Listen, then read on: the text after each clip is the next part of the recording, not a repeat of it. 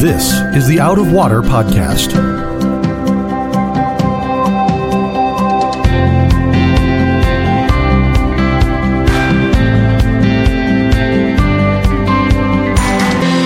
Out of Water is a production of Rio Vista Community Church in Fort Lauderdale, Florida.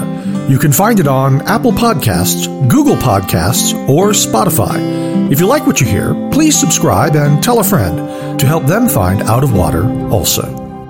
Welcome to another episode of the Out of Water Podcast. My name is Sam Caston Smith, and I am your host. With me today is Will Bushman, our color commentator and director of student ministries here at Rio. It's Christmas. It is Christmas. And so that sets up what we're going to be doing for the next, we're planning on four weeks, but we'll see. Will and I are not known for our planning skills or organizational skills. But the way that we want to lay this out is walking through the typical passages that deal with the Nativity. So we're going to be hitting on Luke chapter 1 and 2 and Matthew chapter 1 and 2. And we'll probably be meandering into some of the prophetic passages of the Old Testament that are very famous that have to do with the Christmas story that are really, really relevant here. I feel short of breath. Like I've been battling sickness and I don't feel like I got my breath back. Yeah, you, you look like you're running out there. All right. So, Will, if I were to put put it to you and say, okay, here are the the big moments in in Christian celebration, the big holidays, and you were to line them up. So you had Christmas, you had Easter, you had Pentecost. If you were to line all of them up, the Ascension, uh, what would you say is the most important one in your book? In my book, I was actually thinking about this last night in a weird way, just when I was alone, which is weird. Um, I think it's it's Christmas. Christmas would be most important to you? I think so. All right. Even, but I felt bad because I thought, no, Christmas more in my mind than even Easter because that's like, but even in my own mind, I was like, that's a little weird. Will, hmm. are you allowed to say that? Now I'm saying it recording, so this is bad. But even to think that, like, because you know, it's the cross of Jesus, it's the cross of Jesus, and obviously we are saved by the cross of Jesus. But then mm-hmm. I was thinking, Jesus can't go to the cross unless he's born. Mm-hmm. So if we don't have a good, you know, theology of the incarnation, then all of that loses its luster a little bit. It's really fascinating. I was coming across somebody and they were talking about which is the most miraculous. Because, like, my instinct says it's got to be the resurrection. Because our faith, and Paul talks about how if the resurrection's not true, then we're to be pitied above all people. Like, our faith lives and dies with the resurrection. Uh, No pun intended. But Christmas is really, really a big deal because the incarnation, when we think of it, we tend to think of it as, oh, cute, you know, a baby in a manger and it's nice and, you know, this pregnant woman. And, you know, you, you tend to like humanize it, which is a very, very good thing to do. But if you stop for a moment and you try to, to enter into the Christmas story from God's perspective, God, who had for all of eternity past reigned over creation and and before then, you know, and the Godhead of the Trinity existed for all of eternity in perfect harmony and relationship. Now all of a sudden, Jesus covenants that he is entering into the world as a man and he will never ever return to a pre-human state. So right now in heaven, Jesus, the second person of the Trinity, reigns at the right hand of God the Father, interceding for us as a human. And so in some sense Christmas wasn't just a moment. It was a pledge that God says from here on forever into the future I am marrying myself to humanity. This is now part of my nature. I have the divine nature, human nature married in, in one person of the Trinity. And so Christmas is incredibly costly. And you think about, you know, the cross is this moment where Jesus takes all the sin of the world on himself. He takes all the wrath. He, you know, in the in the ancient world, you know, they would say that he suffered the penalties of hell, descended into hell, suffered death for 3 days. Incredibly costly. Like you can look at that and say that cost Jesus mightily hmm. but you don't stop typically to to count up the cost of what it would have meant for the God of the universe to become a baby. You know, leaving the praises of angels, being being a person that that enters into our experience, knowing hunger, knowing all of those kinds of things, knowing what it's like to be betrayed or disrespected, poor, poverty, all of that kind of stuff. Jesus says, I'm, I'll take that to myself. And so I've preached this before where there's two great falls in some sense that Jesus accomplishes. And the first one, he goes from being the very, very highest being, and he'll remain the highest being. I'm not saying he sets that aside, but he goes from being God as a spirit, second person of the Trinity, and he comes down to take up flesh in a fallen world. And he will experience suffering and he will experience all of the things that a broken and sinful world will have. And then at the cross, he falls even farther, you know, to, to where he he falls a greater distance in the scope of his ministry from being God to being punished in the wrath of God, descending to the depths of hell for us. He plummets farther than Satan fell hmm. for you. Does that make sense? Yeah, yeah, yeah. You're looking at you No, no, I, I'm just like- processing that. That just that last line about Satan. I was like, oh, Yeah, I've I mean, never heard that. Yeah, So Satan is a created being that's underneath God. Yeah, no, I'm with you. Falls down to the world as a fallen creature. Jesus is going to plummet farther and take on judgment that he does not deserve to the very depths of hell and all of wickedness poured on top of him. And so between those two things, they're unbelievably costly. But Hmm. it's it's not like Christmas is, oh, you know, that cost God a lot to marry himself to humanity. And it's like he burned the ship. He was united to us forever in that moment. Do you think we glamorize that because when we look at the cross, it's horrific and it's almost impossible, other than just like the victory we get? Mm-hmm. But like in the act of Jesus, it, it's really hard to glamorize that. Well, Then we look at Christmas and we do glamorize it, even though mm-hmm. you're saying it, it is a fall just like that. And the question is do you think that's the cultural glamorization of it because of what we've made it around the religious? Or do you think that's just we really don't understand what the incarnation was? It's that we don't understand what the incarnation was. Yeah. You know, like we don't look back at our birth and go, well, that cost us a lot. Like that's our beginning. And we tend, most people, there's tons of people in the church who do not know that Jesus is the eternal God. Like they don't know that. They think, okay, Jesus came into being at Christmas and he was born and, you know, there he was. They don't think, okay, this is an eternal being that now comes and inhabits human form and that it would have been costly. Like you go from being the omnipotent God, you know, capable of producing the universe by the power of your word, to now all of a sudden you're pooping your diapers and you can't lift your neck because you're too weak as a newborn. You know, like the the humility that's displayed by God. Like and and by the way, Jesus takes on a human brain and he has to learn and he has to experience things. And it's not like at at you know one day old he's going well this is no good. I was much happier in the throne. Like he takes on a human brain and yet in his spirit he's experienced this extraordinary fall. Like he would have been he will forever look back and know what he had left what he entered into. It's kind of a wild thing to try to imagine the balance of those two things. And yet that's exactly what he experienced. So we don't, when we think of Christmas, we don't imagine, man, God gave up so much to enter into humanity. Yeah. We just think, oh, that's the beginning of Jesus. Well, no, no. The Word was with God and the Word was God. And without the Word, there's nothing made, John says. Nothing in the universe was made without Him. He's the creator.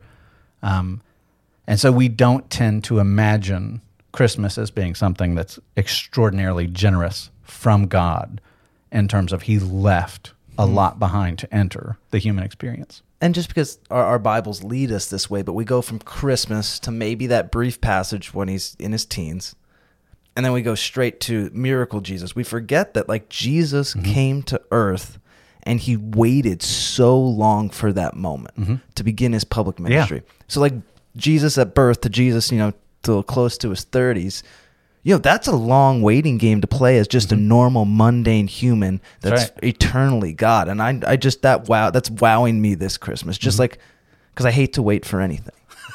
like and but we talked about this off air like just the waiting in the Bible is all over the place and Jesus doesn't excuse himself from that. Mm-hmm. Like he could have stepped down an instant and saved us. And yet he chose to come down and he played this waiting game. He, he lived life. He was fully human yet fully God, but like fully human for 30 years going through all of that. That's mm-hmm. a lot to take in. and you gain like when when you're talking about at, at the age of 12 when he goes to the temple and he says you know I'm, I'm about my father's business he knows who he is he's impressing them with his understanding of the scriptures when he's reading isaiah 53 about all the wounds of the messiah he knows it's him hmm. even at that young age. And yet he doesn't make a public move to let everybody know that it is him until he's in his 30s. So he has to deal in his humility with everybody treating him like he's some average, you know, Joe. He's just the average carpenter. He has to learn what it's like to pay bills and to meet needs and to wonder why everybody's talking about him being a 30 year old first century Jew who hasn't taken a wife yet. You know, like Jesus hmm. experienced lots of stuff and more than what we experience before he ever said, you know, here, here we go. It's the three years of my public ministry. I'm out Yeah. there. Like he was having to maintain his righteousness prior to that.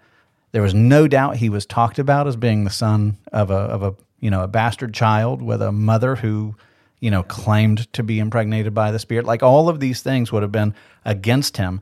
And I can tell you in the first century to not take a wife when you reach the age of adulthood and your teens. which is pretty young. Like we're not Yeah. we're not like oh he he Yeah. was 30 and he just missed it by a couple years and he Yeah. get married at 28. Right, exactly, which is the average now. Back then, it would have been like, "Do you do you like girls? Yeah. you know what's what's wrong with this guy? Why does he not want a wife?" And yet he knows that he has to carry out this plan according to the Father's will. So it's costly to him before he ever has his public ministry. So yeah, and like you're talking about, Jesus knows the pain of the mundane life Yeah. Of just having to do your work and pay your bills and that's pretty wild that God experiences that. But why does he experience that? Cuz he want cuz his full humanity. Yeah, well, he's full humanity and there's nothing that he can't relate to. Hmm. So, you know, I remember having a conversation with Laura a long time ago after we watched the first Chronicles of Narnia movie. And I was I love the movie, but and the book, but I'm kind of annoyed with it because there's like this big climactic battle and it's like, all right, you know, the faith and going against evil and it's this really one moment where it's like raw charge, you know, battle scene. And the reality is the Christian faith is a lot more of the mundane. It's Yeah. it's dealing with hardships and evil and pain and sadness and disease and and it doesn't just happen in this climactic battle where you just get to say, okay, today we're in. It's every day that grind. And to know that Jesus experienced that too, not just the climaxes and not just the cool miracles and the crucifixions. No, every day he had to set himself toward righteousness. He never slipped up, not once. His entire life lived without sin. That means every day he was living it out and avoiding the the shortcuts and and taking on the the mockery and everything else without lashing out. Like every day was faithful. And why was he faithful every day? Because that's your righteousness he was winning. Because he gives it away when he goes to the cross. Every day's faithfulness through all the mundane was also a demonstration of his love for you. So all that to say that sidetrack is Christmas is wild. Yeah. The incarnation is absolutely wild. And then when you get to the cross, it's wild because here you have God and man and one person who's being put to death to make men like God. Then you get to the ascension. And here's the crazy part this is now a man for the first time ever kicking open the doors of heaven. Jesus left heaven as a, as a spirit to become a man. And now man is returning and kicking open the gates of heaven to sit at the right hand of God. And right now, a man is God reigning from the throne, advocating for you right now. So the ascension is this huge deal. Everything, it's like, you know, one of those holidays on top of the next. You know, Good Friday's wild, the resurrection's wild. Now the ascension is wild. And you get to take comfort in knowing that the God of the universe is a man advocating on your behalf. And the Bible tells us that he ever always lives to intercede for you. That's what he's doing right now. It's wild. Yeah, and he knows exactly what he's doing mm-hmm. That's right. because he walked here. That's right. But none of this happens without the incarnation. And so, jumping into Luke, the the open of the, the nativity story, when you jump into Luke, first off, you have Luke who's writing to a guy named Theophilus, which tells us he's writing to a Greek audience. These aren't. He's not writing to fellow Jews primarily. He's writing to to create a history for a guy named Theophilus, this the Greek guy, and he starts by telling you about the birth of John the Baptist. And this is a really, really important thing that the Jews would have been looking for. The Old Testament prophets end just before 400 BC, right? And then you have this long period of silence, four centuries of silence, which should remind you of something. When's the last time you had four centuries of what felt like God's silence? Uh, slavery in the Egypt. slavery in Egypt, right? And then God brings a deliverer who's going to lead people out of the land of death and bondage by doing what? By being by taking a, a spotless lamb and taking his blood and marking it on homes and then they'll escape. And so it's setting up. Here comes another deliverer after 400 years. At the, the end of all the prophetic fury that happened right up until 400 BC, the last prophet who writes was a guy named Malachi. If you open up your Bible to Malachi chapter 4, what you'll find is Malachi closes out the Old Testament by saying this Behold, I will send you Elijah the prophet before the great and awesome day of the Lord comes.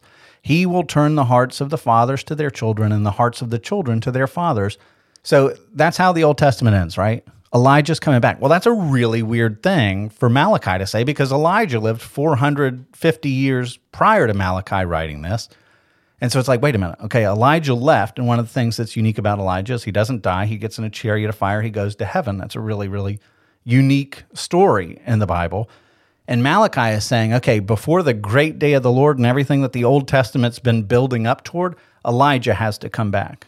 So that's why if you go to Jewish festivals Passover, they still leave a chair out for Elijah. Elijah because before all of this can kind of come to its consummation, Elijah has to come back because that's what Malachi told us.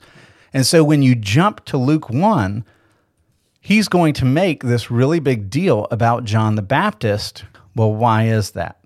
Well, pay attention as we, we go through this narrative and you'll see why. So it says in verse 5 In the days of Herod, king of Judea, that's Herod the Great, there was a priest named Zechariah of the division of Abijah. And there were 24 divisions of different priests. And so they took turns being on duty at the temple. And so Zechariah is a priest, and it's his turn to go to the temple.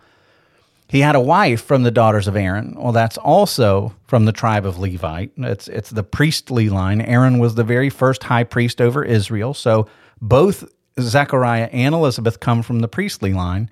And it says they were both righteous before God, walking blamelessly in all the commandments and statutes of the Lord. Could could a book be written and, and say that about you, Will? Uh, no, definitely not. So these are really incredible people. They're walking blamelessly, you know, which is, is something to say. That doesn't mean they're sinless, by the way, but it means that they're tremendously godly people. But they had no child because Elizabeth was barren and both were advanced in years. And immediately when you hear that, what, what where does your brain go? We've heard this before. That's right. This A- is like the Abraham and Sarah. Abraham, Sarah, Isaac, and Rebecca. You know, you go down the list. There are so many women in the Old Testament that are that are hit with barrenness, and what makes it so important is the promise of the Messiah is coming through a particular line, right? It's coming through Abraham. Well, his wife is barren until God. Seems to stop the lineage real quick. Yeah. And then Isaac, well, his wife is barren until God. And then Jacob and his wife struggles with fertility until God. And you go through the line. And every time, even even Leah for a season has to have her womb reopened, right? And so you see this again and again where God is overcoming barrenness or lifelessness to bring forth life. And so when you hear that Elizabeth is barren, if you know your Old Testament, you're like, uh oh, here we go. And she's advanced in years. You remember how old Sarah was when she gave birth for the first time? Well beyond menopause. You know, this is this is way, way up there. Like when she has Isaac, she's pretty close to 90 years old. Like that's Wow. impossible. You hear that, and everything in you scientifically wants to say that's absurd. And the Bible wants you to think that's absurd. It's impossible. That doesn't happen because it doesn't unless God, right? And so now you have this barren woman who's beyond menopause. She's, you know, there's there's no more childbearing years left. And it says while he, Zechariah, was serving as a priest before God, when his division was on duty, according to the custom of the priesthood, he was chosen by Lot to enter the temple of the Lord and to burn incense. And so So when you entered into the the opening room, the holy place of the temple, straight ahead before you got to the the temple veil, there was an altar of incense. And incense symbolized prayer. Hmm. And that was the idea. So you're you're burning incense on top of this golden altar and that smoke that goes up i mean you can visualize it it was to capture your senses the smoke going up it, it would, like took the prayers of the people up toward the heavens and so the priest was chosen to go in there burn incense and then offer up prayers that were pretty set prayers of course he would offer his own prayers at that moment so, verse 10, it says, And the whole multitude of people were praying outside at the hour of incense. And there appeared to Zechariah an angel of the Lord standing on the right side of the altar of incense. And Zechariah was troubled when he saw him. Like, you, you think? Classic. And fear fell upon him. But the angel said to him, Do not be afraid, Zechariah, for your prayer has been heard. Wouldn't that be that would be amazing, right? Like you're you're sitting there, you're offering up prayer, you're watching the incense go up, and all of a sudden an angel is standing right next to you and says, "Don't be afraid." Which Firstly, yeah, Yeah. Get over the fear. yeah, because you're looking at an angel, conversation? which is not a chubby baby floating on a cloud. They're ferocious creatures, right? So don't be afraid. Your prayer has been heard, and your wife Elizabeth will bear you a son, and you shall call his name John. So, what if you're Zechariah? What are you thinking at this point? I mean, it's a wild scenario because this can't be the first time he's prayed it, right? You imagine over all these years, if they're both advanced in years and they're both been really wanting a child for this whole time, you know, I mean, I think lots of questions would pop in my head. Like, first, I hope there would be joy and there would be trust that this angel is telling but I think there would be a little bit of skepticism that says, hey, why now? I've prayed this thing a thousand times. What, what, what's going on now? and that's that's behind the the meaning of his name. John literally means Yahweh is gracious. And so if you're Zechariah and Elizabeth and you're like, God, please, God, please, and now he comes and gives you a son, something you've been asking for, and and the name is just the bow on top. You know, Yahweh is gracious. He hears you. He grants your request. He he desires, you know, for you to delight in him. In verse 14, it says, And you will have joy and gladness, and many will rejoice at his birth, for he will be great before the Lord. And he must not drink wine or strong drink, which is kind of like a, a- akin to the Nazarites of the Old Testament with these vows. And he will be filled with the Holy Spirit. Remember, if you go to the Old Testament, Samson, for example, is not allowed to cut his hair. He's not allowed to have strong drink. He's not allowed to touch dead things because he's a Nazarite, which means God would be with him in a special way. And the same is kind of indicated about John the Baptist. He's going to be filled with the Holy Spirit even from his mother's womb, which is that's a whole nother thing, right? Yeah. That means, you know, salvation, if you're filled with the Holy Spirit, that's basically akin to you have salvation Regeneration. right? yeah. From the mother's womb. So that gets into the whole Calvinism debate of who chooses who. You know, is John in the mother's womb going, let me let me think about this. You're saying that if I accept Jesus into my heart, no, like that's not happening. He's filled with the Holy Spirit as a baby in the womb, which means God granted him salvation before John could choose God, which is pretty wild. It says, He will turn many of the children of Israel to the Lord their God, and he will go before him. And hear this remember where we were a minute ago. He will go before them in the spirit and power of Elijah to turn the hearts of the fathers to the children and the disobedient to the wisdom of the just, to make ready for the Lord a people prepared. And so, as you read about the ministry of John the Baptist, he's described in many of the same ways as Elijah was. You know, both of them wear this uh, garment of, of camel leather and hair. You know, they're they're out in the wilderness. They're strange prophets that are not like your ordinary people. He's got the spirit and power of Elijah, and he's calling people to repentance. So both of their ministries are very, very similar. And later in the gospel, Jesus will say that John the Baptist is the Elijah who was to come. And so this is the fulfillment. He is the one who came in the spirit and power of Elijah that Malachi said had to happen before the Savior of the world could come. Yeah, right. The same language there to turn the hearts of the fathers to the children, like straight out of Malachi. Mm-hmm. That's right. That's right. So it's telling you this is the this is that guy. And so Zechariah said to the angel something that I would have said, I'm sure. Yeah, I don't blame him for this. I'm not Uh, mad at him. Yeah, no- not at all. How shall I know this? For I'm an old man, and my wife is advanced in years. Pretty simple question, understandable. And the angel answered him, I am Gabriel. I stand in the presence of God, and I was sent to speak to you and to bring you this good news. And behold, you will be silent and unable to speak until the day that these things take place, because you did not believe my words, which will be fulfilled in their time. And the people were waiting for Zechariah, and they were wondering at his delay in the temple. And when he came out, he was unable to speak to them, and they realized that he had seen a vision in the temple. And he kept making signs to them and remained mute. And when his time of service was ended, he went to his home. And so, one of the things that's really fascinating about this is angel Gabriel comes to Zechariah, says, You're going to have a son. Zechariah is saying, Hold on a minute. Like, this doesn't make biological sense to me because I'm old and my wife is, you know, past childbearing years. So I've just got a simple question like, how can this be? Right? Yeah, yeah. And Gabriel's response is hush, like just, you know, fingers closing the lips, right? And he's not allowed to talk again. Gabriel doesn't take away the promise. He doesn't, you know, he doesn't punish him beyond that. But it's like, because you question me, you're mute now until the day that you have a child.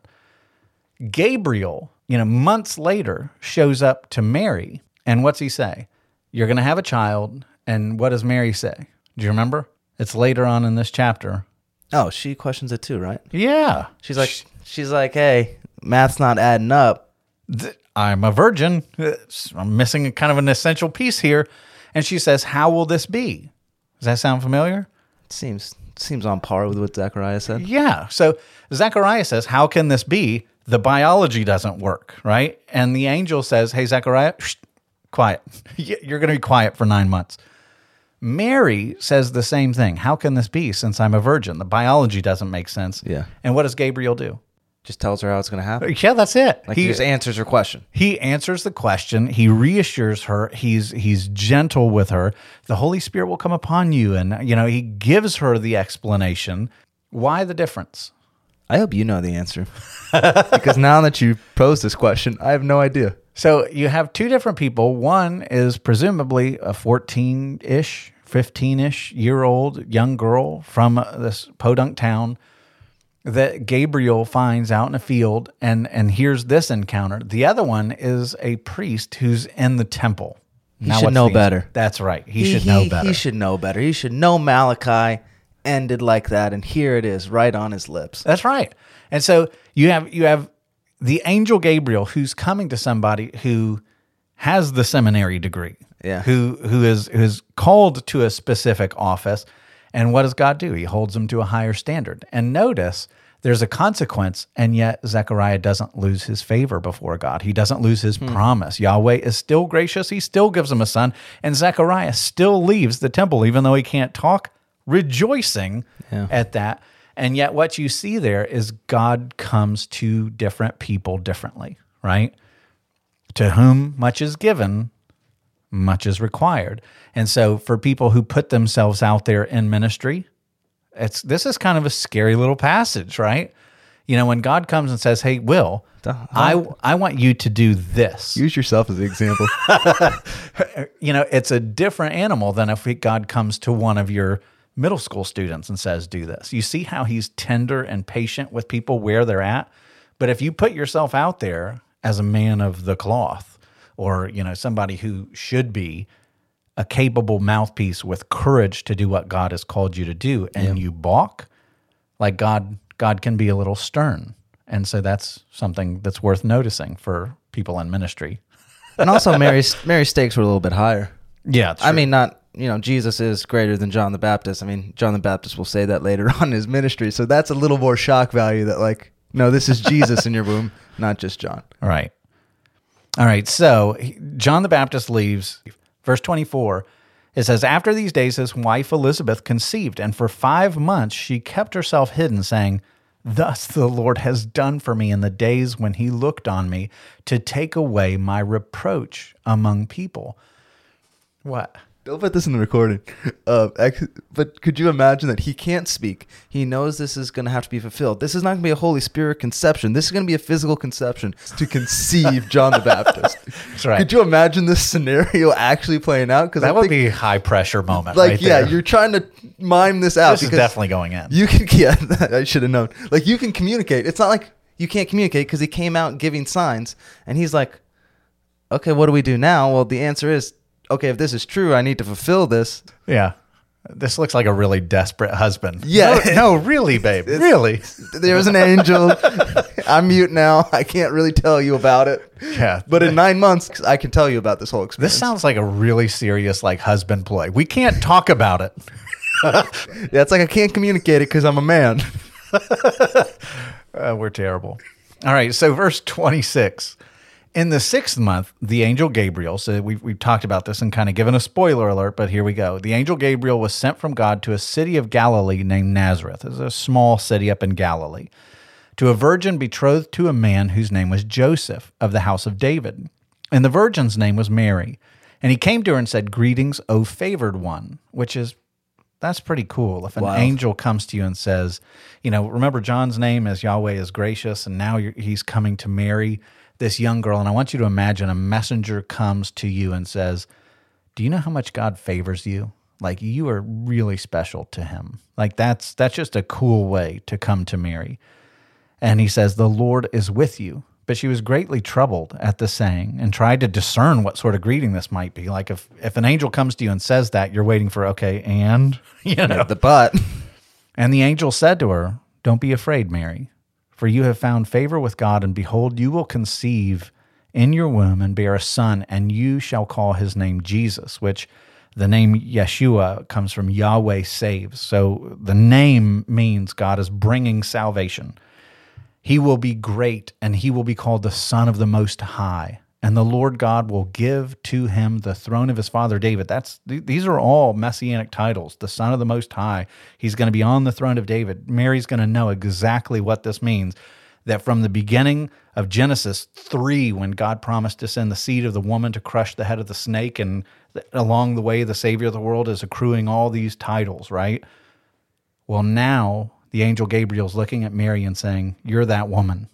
Remember back in Genesis 3 when all of humanity fell apart and God promised that the seed of the woman, singular, hmm. was going to come and crush the head of the snake? You're that woman, Mary. You imagine what that must have been like to hear that? Honestly, no. wild. Like all of redemptive history is now coming to you. And he will reign over the house of Jacob forever, and his, of his kingdom there will be no end. And Mary looks at the angel and says, How will this be since I'm a virgin? And the angel again shows compassion and gives her a response. There's no rebuke here. Verse 35 And the angel answered her, The Holy Spirit will come upon you, and the power of the Most High will overshadow you. Therefore, the child will be born and will be called Holy, the Son of God. And behold, your relative Elizabeth in her old age also has conceived a son, and this is the sixth month with her, who is called barren, for nothing will be impossible with God. And so, what he's saying is the miracle of me producing life inside of a barren womb. It's every bit as impossible. Like if there's no eggs, you're, you're postmenopausal. Like Yeah. what is God? He's creating life where life is impossible. And now he's doing the same with Mary, except this time he's saying it's going to be the Holy Spirit who impregnates you. And Mary said, and this is wild. This is this is what differentiates also Mary And the rest. from Zechariah is she says, Behold, I'm a servant of the Lord. Let it be to me according to your word. And the angel departed from her.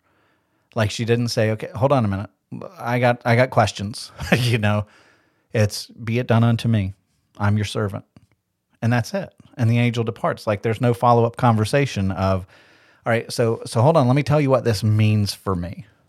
Which in the ancient world, if you were unmarried and all of a sudden you ended up pregnant, the law of Moses required for you to be put to death for adultery. So she doesn't say, Are you going to protect me? She doesn't say, "Hey, let's come up with a game strategy because this is really going to embarrass my fiance Joseph." She doesn't like this is really going to impact my life and I my parents might disown me, my communities might disown me. This child's going to be considered a bastard child.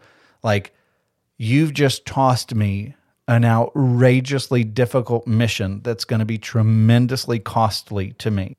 When the angel came, he may as well have said this You are highly favored by God, but you are about to lose your favor with everyone else. Hmm. I mean, and Mary says, All right, okay, be it done unto me. Like, that's another thing. Like, when the word of God comes to take up residence in you, which by the way, in that sense, we're all kind of a Mary. The Holy Spirit comes and dwells in you, and, and the word of God takes root in you. I mean, not as a biological living form, but that's essentially what happens. There's a there's an incarnation where where Christ by the Holy Spirit comes to dwell in us and to take over our lives so that he then lives through us as we die to ourselves. And so in every time, I mean that's that's the bargain that he makes with every single Christian. It's like, hey, God's favor rests on you, but he's asking you, are you willing to let go of the favor of everyone and everything else?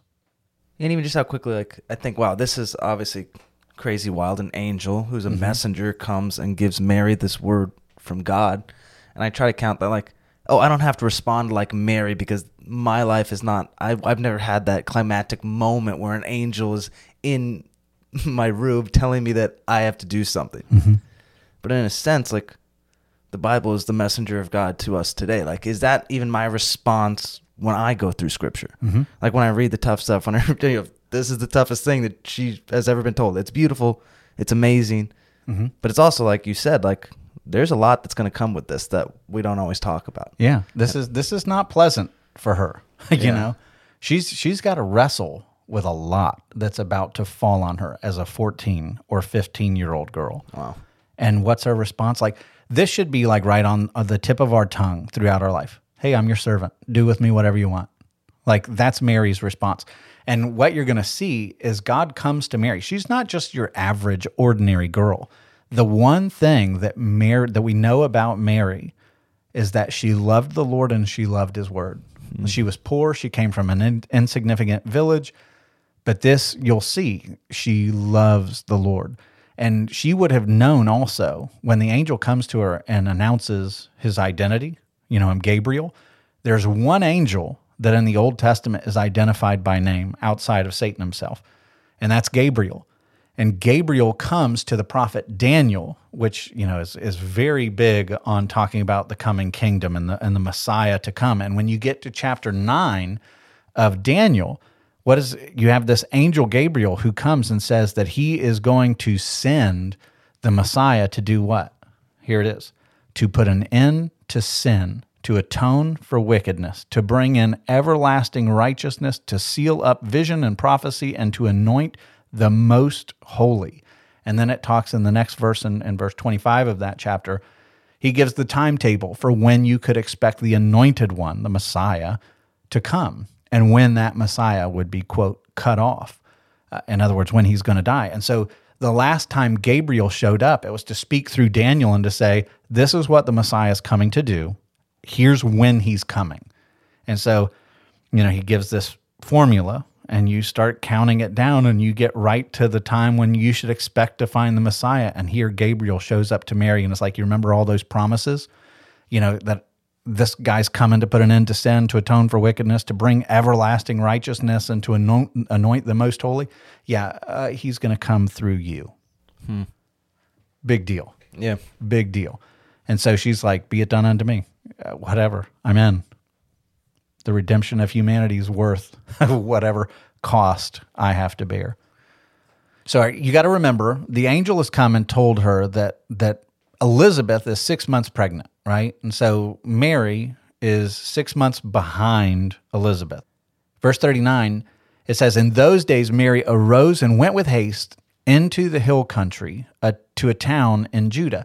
And so, you know, you're going from Nazareth in Galilee and you're coming all the way down to Judah. You're talking about probably 80 miles. And it doesn't say that she's she's going with anyone. So this is pretty wild that she's either going with a caravan of people, she's not with Joseph. She's at most three months pregnant at this point. You know, so when when John the Baptist is born, Mary will be three months pregnant. So that's about the stage when you just start showing.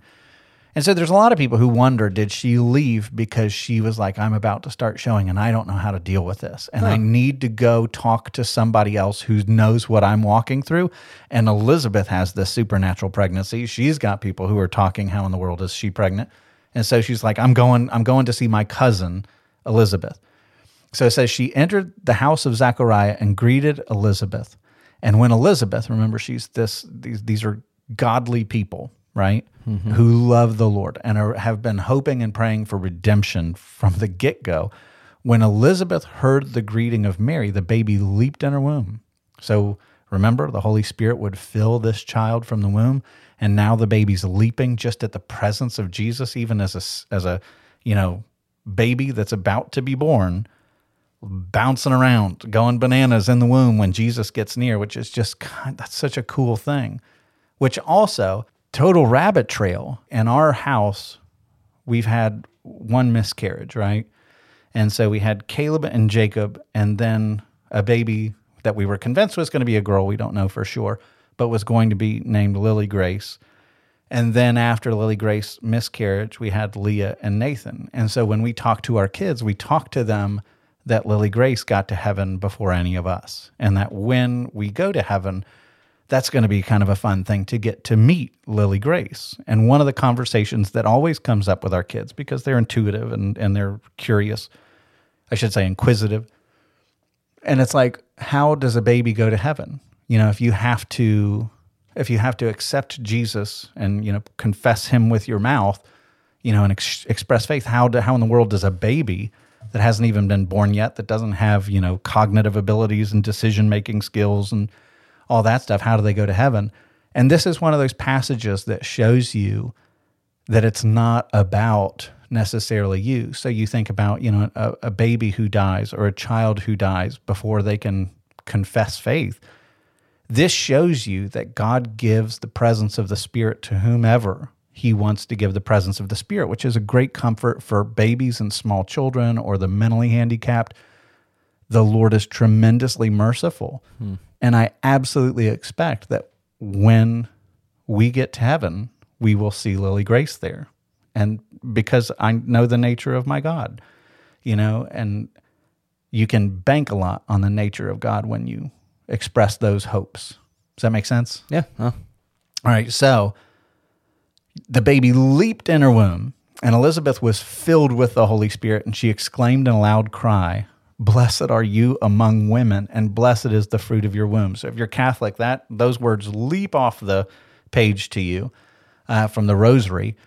Blessed are you among women. In other words, like you are head and shoulders above all other women. And you got to think if you're Mary and you're coming and you realize your reputation is about to be absolutely demolished. Yeah. And here you have this woman who's who's the wife of a priest who who gets invited to the temple and she's super well thought of and she's looking at you as a young girl Yeah. and saying, Mary, let me tell you who you are. You are blessed among women, hmm. and blessed is the fruit of your womb. Verse 43, she's continuing, Elizabeth continues and says, And why is this granted to me that the mother of my Lord should come to me? And I want you to imagine, as insecure as Mary had to be feeling, wondering all these questions, now you have Elizabeth is like, How, why should I be so honored that you, 14 year old, would choose to come visit me? And Elizabeth is just heaping this encouragement, this kindness, these these praises upon Mary, which you can tell is going to have a big impact on Mary's heart. She says, For behold, when the sound of your greeting came to my ears, the baby in my womb leaped for joy. And blessed is she who believed that there would be a fulfillment of what was spoken to her from the Lord. And she's just encouraging Mary's faith. You know, I think Mary probably bailed because she was like, I don't know how to deal with this yet. Hmm. And God, in his kindness, put Elizabeth right in front of her to say, No, no, no, let, let me remind you of who you are. You are most blessed among women. Blessed is the fruit of your womb. I count myself so privileged that someone like you would come to someone like me. And no doubt Mary's showing up thinking, I, I just need to hear a word from somebody that I respect. And to have those people that you respect look back at you and go, no, no, no, no, no. I'm the lucky one. Which, by the way, that's going to be the legacy that happens with John the Baptist and Jesus. So their two sons, remember when they come together and John the Baptist is like, Whoa, you want me to baptize you? I count myself lucky to be in your presence. I'm not worthy to unstrap your sandals. So that same kind of humility and kindness and encouragement comes from the children as well. How do you think you would have processed this as a 14 year old? I'm thinking like, you were in my class I at um, 14. I don't think 14 year old Will should be allowed to process anything. But you know, like if, if you'd have gone to your pastor or someone that you really respected when you were going through something, and your pastor looked at you and said, Will, I'm so honored and privileged that you came to me. Like, you are going to be a mighty man of God, and I just consider myself blessed that you come to me with this. Like, you imagine how encouraging that would have been for a 14 year old to hear that? Yeah, now, she, and this is like, it's so beautiful because this is kind of her fuel to get her through the next months. Mm-hmm.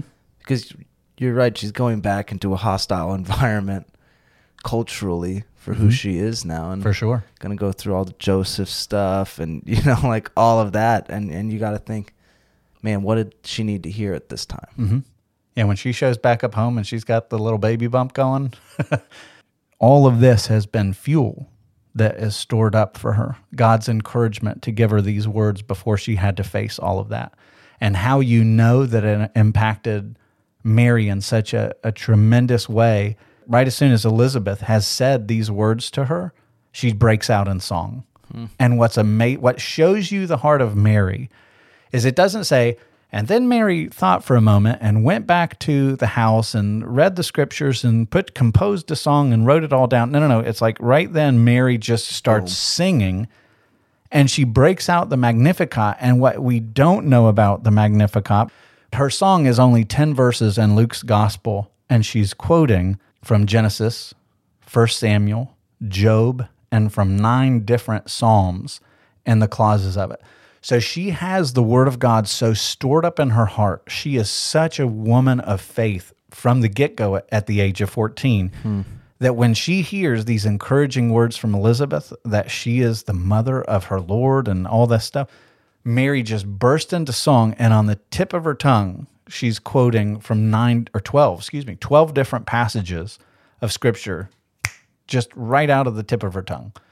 And so, and the Magnificat is amazing. And so she just, she begins to belt out some of her favorite promises and passages from scripture. This isn't unique to Mary. It's, it's like she's, what do you call it when you bring different songs together in one, a medley? Sure. It's, here she's bringing together this biblical medley and she's just praising the Lord. It's like the Mary remix of all, you know, great promises of the Old Testament and right on the tip of her tongue. She says, my soul magnifies the Lord. I love that because there's two different ways that you can magnify something.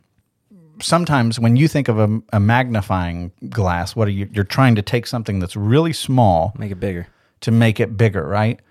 But then there's also a different type of magnification to where you look at something that's just outrageously huge and, and expansive. You know, like you think of a telescope looking up in the night sky. Why do you need to magnify it? Because it is so huge and so far away and so the scale of it you need to bring and magnify in front of your your eyes because it's so massive. And so when Mary is talking about my soul magnifies the Lord, it's saying God is so expansive. He's so big and I am trying to get his scope into my sight to understand and rightly grasp how enormous he is. My it's not like God, she's saying, "Well, God's pretty small, so my soul needs to magnify him." It's the other way around. Yeah. He's so massive, and yet my soul is just wanting to take him all in and get perspective on who he is and to amplify him in my heart. My soul magnifies the Lord, and my spirit rejoices in God my Savior, for he has looked on the humble estate of his servant. For behold, from now on, all generations will call me blessed. And it's like she's heard what Elizabeth said and she believes it. It's like she she remembers what the angel says. You are favored, and now she believes it. Which, by the way, these promises they're yours too. Do you believe that? Like, your spirit can rejoice in God your Savior, for he has looked on the humble estate of Will. And from now on, all generations will call you favored by God, blessed by God. That's true. For he who is mighty has done great things for me, and holy is his name. And so here you have this insignificant woman, right? She's you know, she's a 14 year old from Galilee, Nazareth. Like, what good comes from Nazareth, the scripture says. And yet, what is she saying? the one who is mighty, the Almighty God has done great things for me. So, do I need to look at what I'm doing? No. No, the one who's mighty in heaven has done great things for me. Holy is his name. And she's entirely humble in this. Like, my humble estate. Listen to all these words that she uses. And his mercy is for those who fear him from generation to generation. He has shown strength with his arm. He has scattered the proud and the thoughts of their hearts. He has brought down the mighty from their thrones and exalted those of humble estate. And you can you get this sense like this is the ethic of the Bible. He he humbles the proud and he exalts the humble. That's one of the ethics that you see again and again. And it's it's pride that keeps you from Christ. It's humility that leads you to wisdom and to the fear of the Lord that leads you to, to grab hold of Christ. He has filled the hungry with good things. In other words, this is a God of the underdogs, but he sends the rich away empty, those who think that they are satisfied on their own, that they've got it all figured out.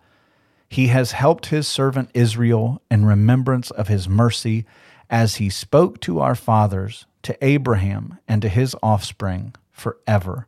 And Mary remained with her about three months and then returned to her home. So she stays until John the Baptist is right on the cusp of being born, and she's going to go home with a baby bump. And that is where we will pick up next week. So, so one of the things, like we talked about in this episode, how John the Baptist is a figure of Elijah. And Jesus actually tells us that John the Baptist is the fulfillment of Malachi's promise that Elijah would come as well, right? But this also, like when Gabriel comes to, to Mary, one of the things that he says is, you know, he's going to take the throne of David, right? He is going to, he's going to be called the son of David. It's a messianic title. And this is also kind of echoing the pattern that existed before David would become king. Because how does that happen? Well, let's think about it. You have a woman named Hannah. And what is Hannah's big problem when we're first introduced to her in the Bible? She comes and she is crying outside of the tabernacle. And why is she crying? Because she is barren, right? And so as she's crying, you know, the priest comes up to her and is like, "What's wrong with you?" Eli's like, "What's wrong with you?" He thinks that she's drunk because she's praying. So and and she goes away, and she has a child, and she devotes this child to the Lord, which is pretty amazing. And he's going to be trained up by the priest, which means that he is of the tribe of Levi, just like John the Baptist. And so he's going to be trained up in the house of Levi. And as he gets older, what happens? Well, he is going to be the one who comes along who calls out the wickedness of Israel's priests, which that should sound familiar. That's very much like John the Baptist. He's going to be the one who paves the way for the coming king of Israel, right? Samuel, who is Hannah's child, who was a miracle that was born out of out of barrenness, who's raised up as a Levite, who's who was whose conception was basically brought about by these rabid prayers at the tabernacle, which is what Zechariah was doing at the temple. And so here you have the miraculous birth, and here you have people who are brought up in the Levi, and here you have two prophets that are super notable who are calling out the wickedness of Israel's priestly class and both of them, Samuel will be the one who anoints David to be the king over Israel. And you'll have John the Baptist who baptizes Jesus. And we're told that that was the beginning of his public ministry. You have these two stories that are very, very similar. And I, I wrote about this in one of the books I wrote. I'm just says through the faithful prayer of Hannah, God poured out his grace upon the nation of Israel. And Hannah, whose name stems from the Hebrew word for grace. Why does that why is that significant? What does what does God tell Zechariah? Your child shall be called John, right? Well, that's English. And in the Hebrew, it's Johanan. Sound, sound familiar? So you hear the Hannah in there, Johanan. It's oh. God is gracious. And so Hannah literally means grace. So you have that correspondence. And though Israel doesn't have a king at the time she offered her son to the Lord, her song of praise revealed her ultimate hope. And she pleaded with the Lord to give strength to his king and to exalt the horn of his anointed. These are all things that Mary will pick up and Zechariah will pick up, as we'll talk about in our next episode. And so Hannah comes out of her barrenness singing praise to God because he is going to bring about the one who will sit on the throne of David. In her case, it's literally David, you know. And so one of the things you'll notice if you take the song of Hannah and you put it next to the song of Mary and the, and the prayer of Zechariah that we'll pick up on next week, there's a lot of repetition in there. And the Bible wants you to understand that just like David came from Samuel's anointing, Jesus is going to come on the heels of John the Baptist, preparing the way for him. Fascinating stuff. So, like Hannah, the mother of John the Baptist was barren. Like Samuel, John was the son of a Levite priest. When Hannah went to the tabernacle and prayed for a son, we're told that the priest thought that she was drunk because her mouth moved, but no words came out. What do you hear there? Who else is who else had a mouth moving with no words coming out? That's going to be the curse on Zechariah, or the uh, the consequence to Zechariah. So Zechariah, John's father, is struck mute as he prayed burning incense inside the temple. Both John and Samuel were dedicated to the Lord with Nazarite vows. Both sons confronted the wicked religious leaders of their day, saying that they would not receive salvation. Both Samuel and John were considered great prophets by all the people of Israel, breaking long seasons of silence, prophetic silence that had hit come through the, the period of Judges. And most importantly, both men were charged with the honor of revealing the coming king of Israel. And so God is laying out this story for people who knew the Old Testament story of how David came along to say a great king of Israel is about to be born. It's pretty pretty wonderful. I think in all of this, I'm just getting that Christmas is obvious about the birth of Jesus, but God's just care for so many characters in all of this. Mm-hmm. Like there's a lot of people involved in the birth of Jesus, mm-hmm. not just Mary and Jesus. Yeah. You know, we're seeing all these people and just his sweet, sweet care for all of these tender people that he loves so much. Mm-hmm. So it's, it's fascinating to me that in this incarnation, it's like he's pulling from Genesis 3 and he's honoring Adam and Eve and he's pulling yeah. at, you know Abraham and Sarah and the stories of barrenness of the patriarchs and he's pulling in Hannah and Samuel and David and all of these heroes and the prophets and it's like at this moment all of these great stories of the history of Israel are converging to bring about this triumphant fulfillment of all that longing that happens in Christ and it's like God is weaving it all together it's just his sovereignty is amazing and it only gets more amazing from here. So join us next week as we continue into this series on the Christmas story. God bless. Bye. We hope you enjoyed your time with us and you will both subscribe to the podcast and listen regularly.